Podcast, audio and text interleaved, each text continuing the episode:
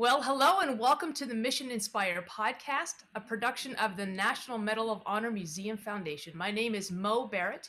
I'm a leadership speaker and a retired Air Force colonel. It is my tremendous honor to welcome our very special guest for this month's episode, Herschel Woody Williams. Mr. Williams served in the Marine Corps during World War II, where he earned his medal for bravery above and beyond the call of duty during the famous Battle of Iwo Jima.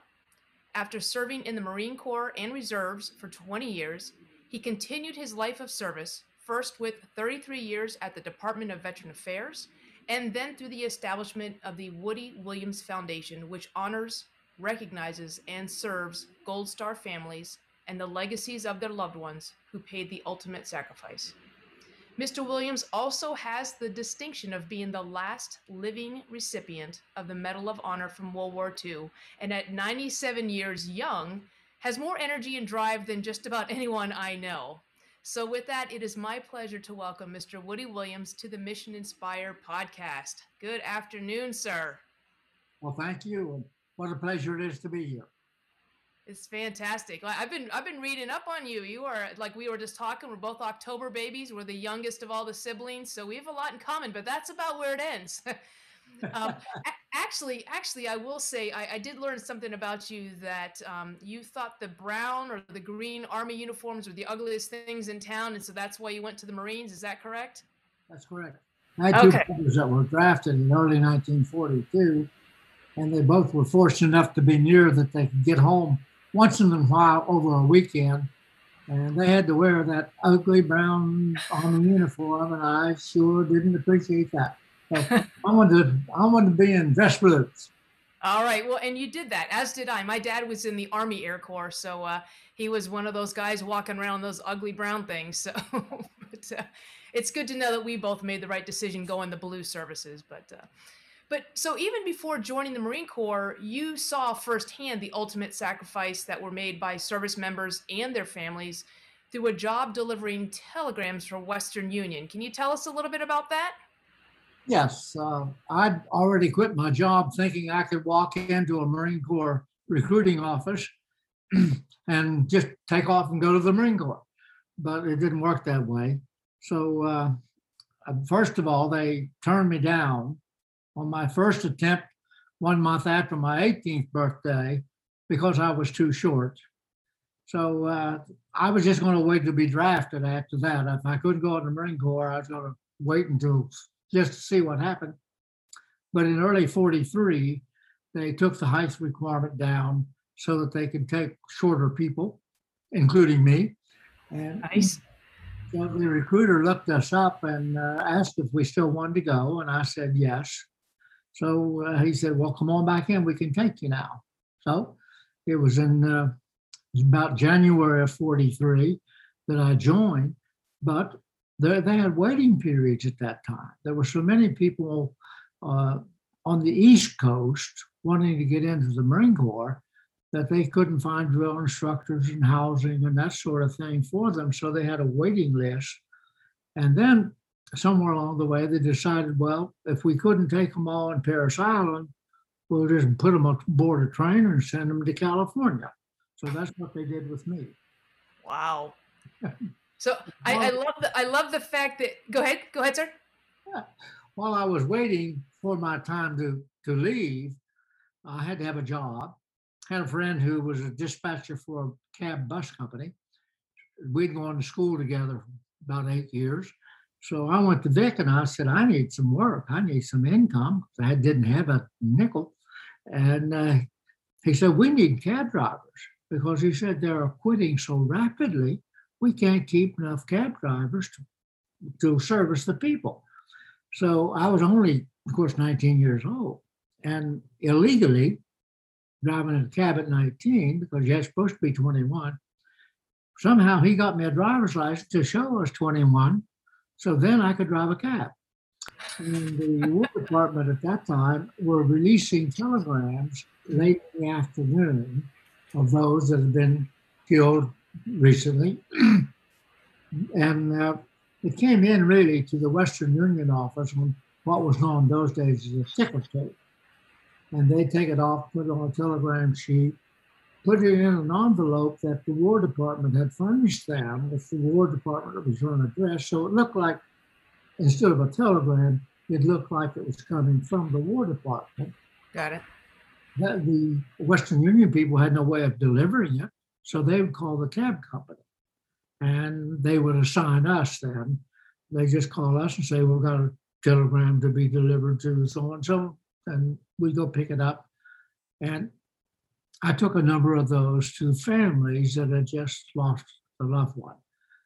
There had been enough come in. This is in in early 43 there have been enough notices come in that most of the communities, and particularly in small communities, once they saw the envelope, they already knew the news was not good.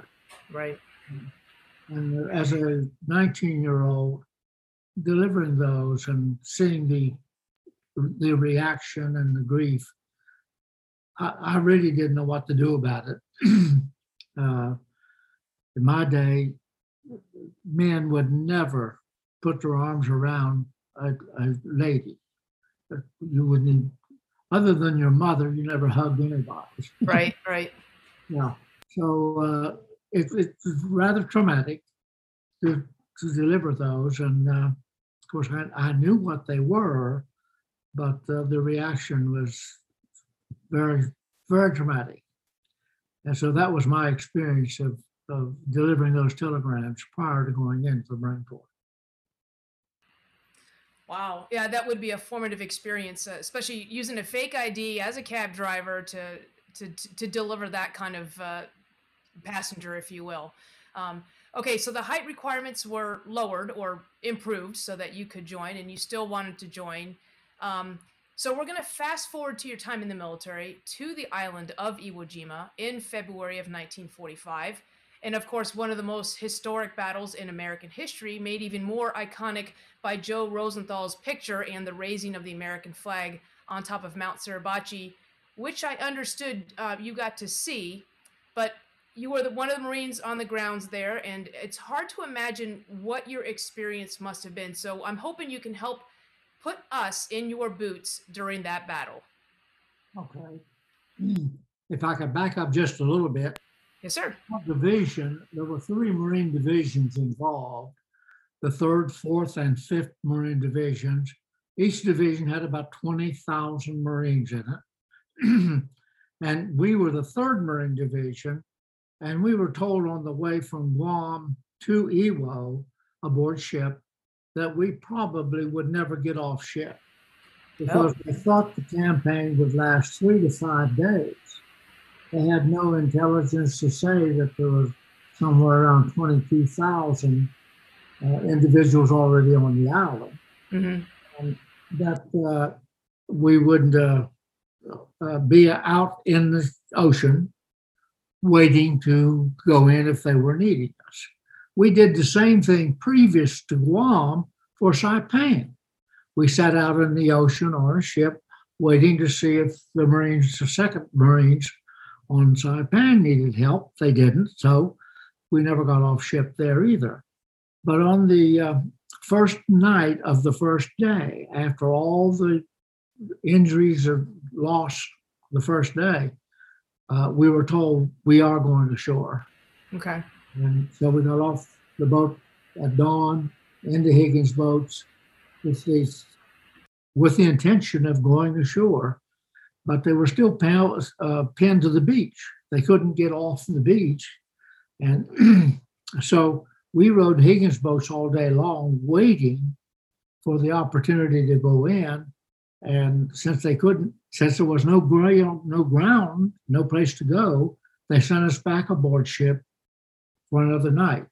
Then the second day, by that time, the uh, Fourth Marines had broken through to Mount Suribachi and that gave us some room to come in, and we went in on the second day. When we arrived on the beach, they were still shelling the beach. They were still uh, sending mortars and artilleries to the beach area because Marines were still coming in. Mm-hmm. And uh, our objective was to cross the first airfield because on the other side of the airfield from where we were, they had built a great number of reinforced concrete pillboxes. Okay. At the airfield. And our assignment, our mission was cross the airfield, attack the pillboxes, eliminate the enemy within those so we could have continued to advance forward. And we became the spearhead Okay. of that group. And once we crossed the airfield and we lost a tremendous number of Marines because there was no protection. Right. And uh, you just jump up and run a few yards and hit the deck and do it again. And we made several attacks to the pillboxes. Uh, they had a whole field of fire that they could shoot at. All we had was the aperture in the pillbox. So our, our targets were very small, and we'd hit, and then we'd have to back off because we'd lose so many Marines. Uh, finally, the company commander, who was Captain Donald Beck, uh, he called called us back off the line uh, because we had lost so many people. Uh, and then he called for a meeting. but he called for a meeting of all NCOs. We had very few left. He only had two officers out of seven left. So we joined in a big shell crater. Uh, they finally told me I had to go, even though I was a corporal, not an NCO Yep. because I was the only flamethrower operator left in our company. There were uh, six individuals in this little special weapons unit.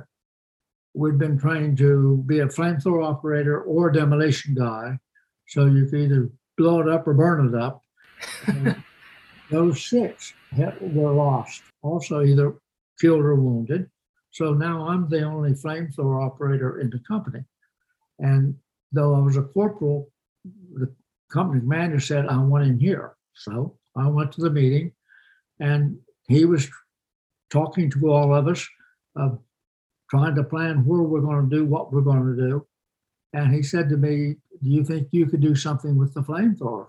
And as far as he is he was concerned, we hadn't used flamethrowers to that point. Hmm.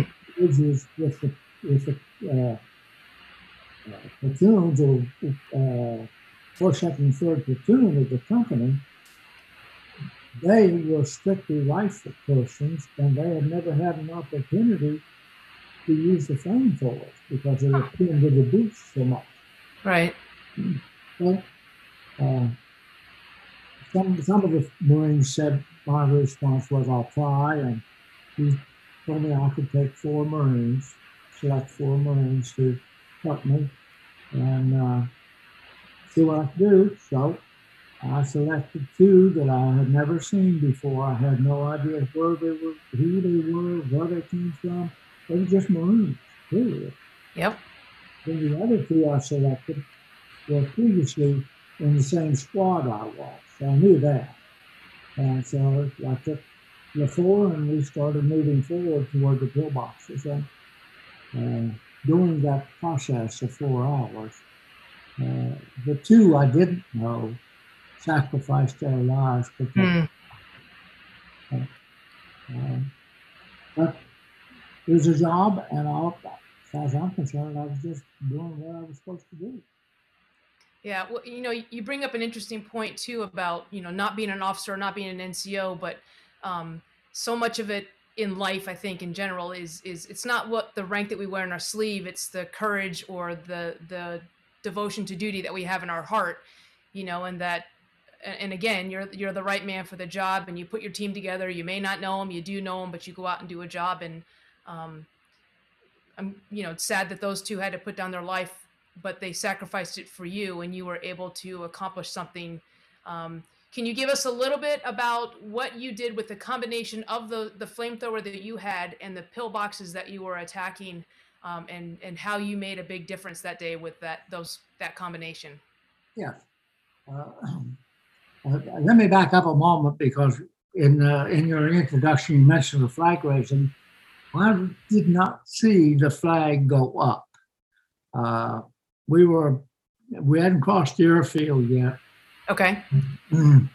Uh, I jokingly said I think I had my head buried in the sand, but uh, I was facing away from Mount Suribachi. I was looking the other direction. But all of a sudden, the Marines around me began saying something about a flag, and some of them began shooting their weapons into the air. And then I turned and looked at Suribachi. I hadn't paid any attention to it up until that point. But when I did, the second flag, which was a four by six, had just hit the peak. Wow. The, wind was blowing strong and it was taking as straight out as it could be. And of course, I started doing the same thing they were doing, you know, celebrating the fact that Old Glory is now fine and not Yeah. But then uh, when I finally placed the Marines where I wanted them and gave them instructions that whatever pillbox I'm attacking, they are to shoot at that aperture so that the enemy can't shoot at me. Right. And uh, I picked a, another guy to go with me as a pole charge man, we called him at that time. It was just a piece of wood with a whole lot of explosive taped to the end of it. And their job was that once you burned a cave out or a pillbox, uh, was to run in and set off the explosive to seal the cave or to make sure that those within the pillbox didn't survive. Sure. And I picked one of the squad uh, members that had been in my squad. But uh, we were just getting ready to attack the first pillbox when we got hit with a bullet right here. Penetrated the helmet, went around the liner inside, and threw him back in the hole we just crawled out of. Wow. I took care of him. He he he was done. So I didn't have a pole charge man after that. I had to do my own explosives and my own flamethrower. So I didn't have anybody to help me. But the unusual or unique thing about the uh, first pillbox was it was a huge pillbox. And uh, there were a great number of individuals in there. Mhm. And uh, I'm crawling toward it. And uh, they're shooting at me with a Nambu. And the bullets were ricocheting off of my flamethrower. Wow. Fortunately, they ricocheted up instead of down, and I wouldn't be talking with you. But once that started, I crawled off to the side to try to get out of the line of fire, and I did. But when I did that, I saw a little bit of smoke coming out of the top of the pillbox. Hmm. And told me there had to be an opening up there somewhere. Right. So I crawled around to the back of the pillbox where they didn't have any aperture or anything. So one of my teacher Up on friends. top, and uh, there was a pipe there that was a smoke pipe, really, or a breathing pipe. Uh-huh. They cooked in there, practically lived in the pillbox. So that opening uh, went in, uh, opened into the top of the pillbox. So I just put flame down the pipe. Wow. That eliminated those within, and uh, that was my first my first pillbox. So I continued to uh, work. The flamethrower lasted 72 seconds if you fired it openly without turning it off. But we had trained that we used uh, three to two to three or four second bursts Right. then shut off because that way we, out of four and a half gallons of fuel, we could get a great number of shots. And that, that's how we were trained and that's what we did. hmm So that enabled me to use the flamethrower more than just one time. But in the process, according to the witnesses, I, I don't know. I have no memory that I can bring back. According to the witnesses of other Marines, uh, I used up six flamethrowers that day. And Wow. eliminated, according to them, uh, the enemy within seven of the pillboxes. Uh, uh, some of it I remember, some of it I don't. Yeah. Uh, one other occasion that I remember exceedingly well is uh, I'm approaching the pillbox almost close enough to where I'm ready to put some flame through the aperture. And uh, they either ran out of ammunition or decided they didn't want to be in there and, uh, not close enough. So they came charging outside. Wow. Five or six of them to try to get me before I could. Yep. And uh, I still had flame, fuel, and flame, so uh, I eliminated them before the, the printer. Those two things are very vivid in my mind. Sure.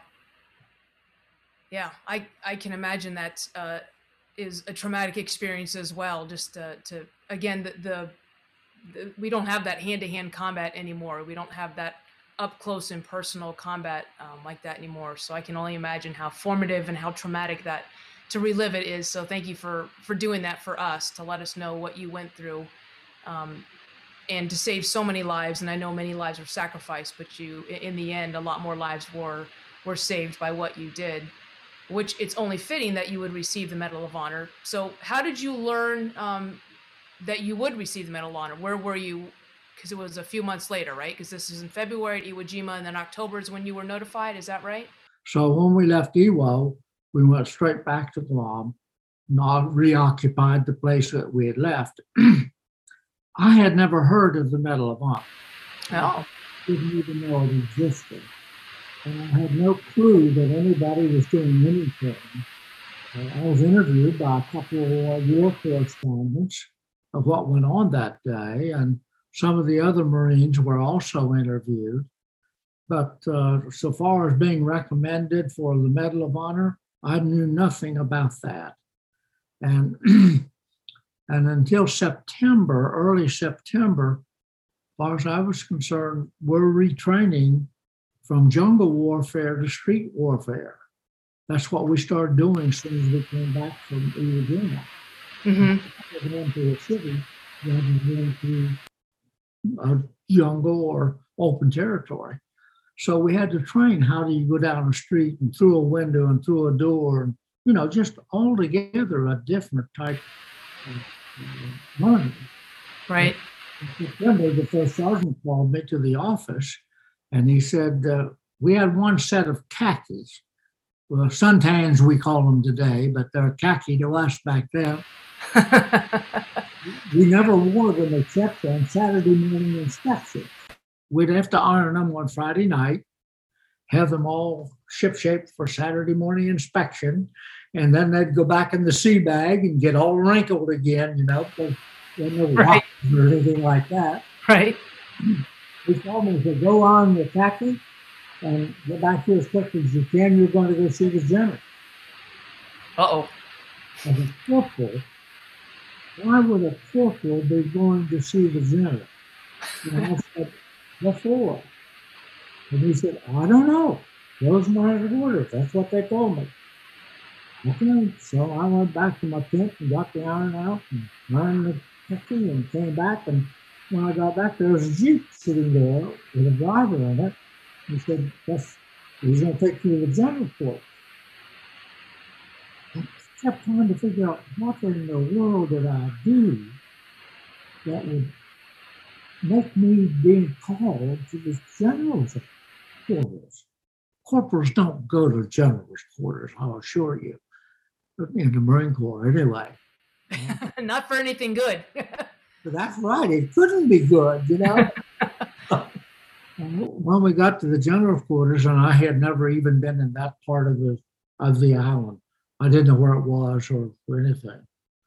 I had seen him at a distance when occasionally he would join us on a march. You know, he, he'd get to the head of the company and march first, but I really had never seen him up close. And when I got there, uh, there was Colonel, a full colonel, standing in the yard outside the tent. And uh, he said, uh, told me what to do. Uh, take my cover off of my head, put it in my hand, make sure the emblem shows, the Marine Corps emblem shows, and walk in and then just do what he tells you to do. I am scared to death. I have no idea why I am there. And I walked through the door. He had a door on his tent. We didn't have any door on our tent. But I walked through the door and up to his desk and snapped to attention. And he finally told me at ease. And then he began telling me that I was going to be sent back to the States, to the White House. You don't dare to say that to you. Well, how come? you just stand and listen. You know. And he, if he mentioned the Medal of Honor during that talk or instructions, it didn't mean a thing in the world to me because I'd never heard of it, didn't know what it was, why it would be awarded or anything. Yeah. I made the comparison 10 years ago. If you'd have said to me uh, uh, some of the words that we used today, uh, Wikipedia, I would have known exactly what that was 10 years ago. Right. It, it, it wouldn't have meant anything if you'd have said it to me.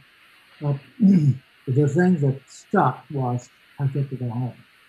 I don't right. care what else he said. I get to go home. And so went back and got the Jeep, and then they be- began arranging for me to be flown back to Hawaii and there I would uh, fly from there to the States. Wow. So okay, so then you you got called into the general's office, then you got called into the general's tent with the door, but then you got called to the White House uh, to receive your medal, and so that's also a new experience. So, what was that like? Well, I, of course, I never dreamed I'd ever even see a president in my life. right. As a country boy from West Virginia, you don't have a chance to meet presidents of the United States. And uh, we had a little bit of fortunate in that we got to uh, Washington on the 3rd of October. The ceremony wasn't until the 5th. And there were 12 other individuals there, all to receive the Medal of Honor from Guam, Saipan, and, and Iwo. And, and so some of them had heard of the Medal of Honor. None of them had ever seen one or anything of that nature.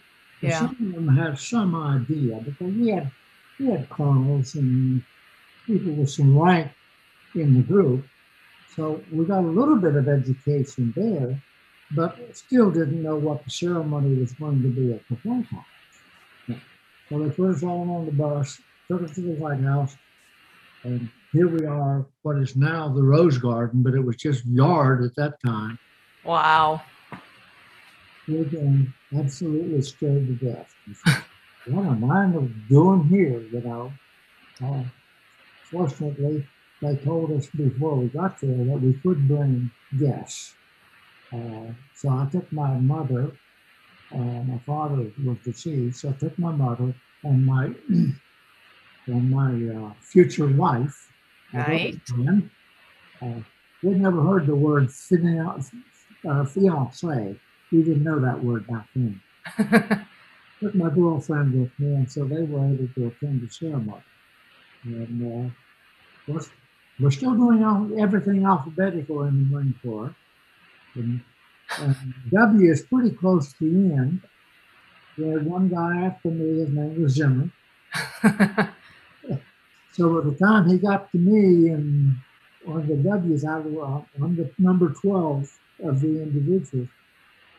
I'm shaking so bad, I don't know. I barely made it to the president's podium. so nervous. But, uh, and I don't remember much of what he said, really. You know, just yeah. But uh, one thing I do remember is uh, and he said this in different ways to different individuals. I would rather have this medal than to be president. That stuck with me. That's the wow. basically the only thing I remember him saying. Yeah. But uh, one of the photographs shows that he's he's got his left hand holding my medal. Uh-huh. And the hand is on my shoulder.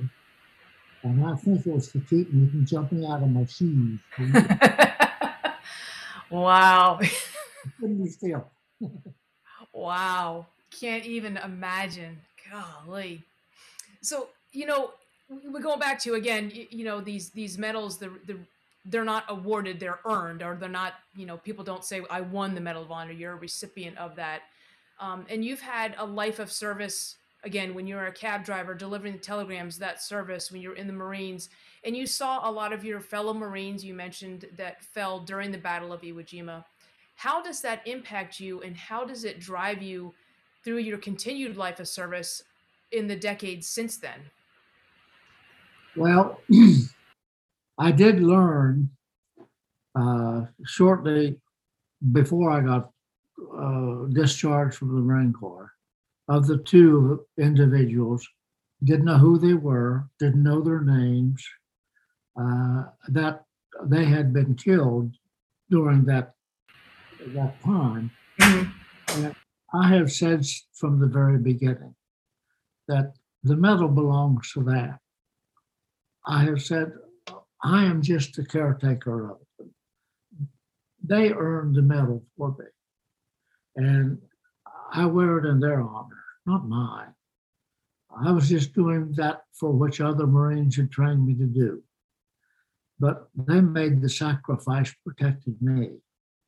And I've always emphasized that and continue to do so. Uh, so it changed my life completely. I was sure. a graceful, shy country boy. And all of a sudden now I am a public figure. I'm appearing before people and asking all, or being asked all kinds of questions and having to speak and all that that I had never dreamed I would be doing. And so I took on a new, a really a new life.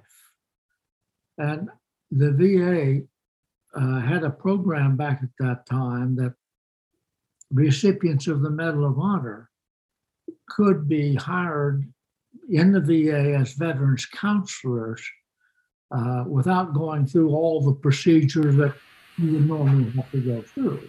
Right. And they called me and uh, sometime later part of November of uh, uh, 45, asking me if I wanted to go to wanted to go to work for the VA. I'd never heard of the VA. I didn't even know such a place existed. Wow. And we only had one place in the whole state of West Virginia at that time that was a VA facility, and it was 230 miles from my home. I'd never heard tell of it, didn't even know it existed. And when the person called me and asked me if I wanted to come, come to work for the VA, I said, Well, what would I be doing? And he said, Well, you'd be in an office and you'd be talking to people and counseling people, and you'd have to learn about the law and all. I said, No, I don't want that. End up in an office. I'm a country boy, I'm a farm boy. so I turned him down. and a couple of weeks later, I got another call from a different individual he was a little more of a forceful salesman than the first one. He started through the same procedure, and I told him, well, I talked to somebody about that, and I, I'm not interested. He said, Well, you know, it pays pretty good money. And I said, How much? Or what is it? or something. He said, Well, it's $2,980 a year. Okay. I will take it. I've never heard of that much money in my life. So I'll take it. I don't care what I'm going to do. Had to work the. And it's one of the fulfilling experiences of my life. Great. Well, when I talk to a tremendous number of survivors have lost loved ones because back in those days, after the telegram was delivered to the family, the military severed all relationships. Oh, I didn't realize that. Hey, no more contact. They had to come to the VA to get the ten thousand dollars life insurance and burial benefits and right, right, and, uh, the, the death compensation and that sort of thing. So I sort of I, I was in charge of one of their offices eventually. Uh, I thought I was trying to do so. Uh, so I made making a practice that I personally wanted to talk to those individuals. So uh, I guess I talked to almost 100% of them. Uh, the other individuals in the office, most of them were not combat veterans, so they hadn't had that experience. Right. But I, could, I had more in relationship to those survivors than they did. Right. Uh, and that, that went on for months and months after World War II. Uh, eventually, of course, they were all basically taken care of and it dropped off. But even yet, uh, long after I started, uh, we would have losses in the military and, and uh, we'd have the opportunity of to them and assisting them. And, Right. and So is that the kind of work that you did in the VA that inspired you uh, to give back and do service through your uh, the foundation that you established, the Woody Williams Foundation? Is that is that where the inspiration came from, or is it just always in your heart and soul to to keep giving back like this? No, it, it, really that that wasn't it. What really inspired me was for years uh, the country where uh, population society was not uh, given any information other than Gold Star Mother. Uh, the other members of the family, no one ever said Gold Star Dad. Oh, good point. Yep. It was just started, it started as a Gold Star mother and just continued that way. So even though there might be a widow and children and sisters and brothers and all of that, nobody ever talked about them. They were never involved because the military only dealt with the immediate family Right. didn't go any farther that. So uh, that's all I knew was just Gold Star Mother. And uh, finally, I talked to a, uh, I was making a speech at some city in West Virginia, and uh, uh, one of the individuals in the group was a dad that had lost his son in Afghanistan. So that shows how many years it went by before Right. even thought about both our families. Right. Uh, he was a he was a widower. Didn't have any relations. No nobody around him. He didn't know any other Gold Star members of any kind. Lived in a good sized community. So he's the guy that received the two army guys, you know, the survival assistance officers Right.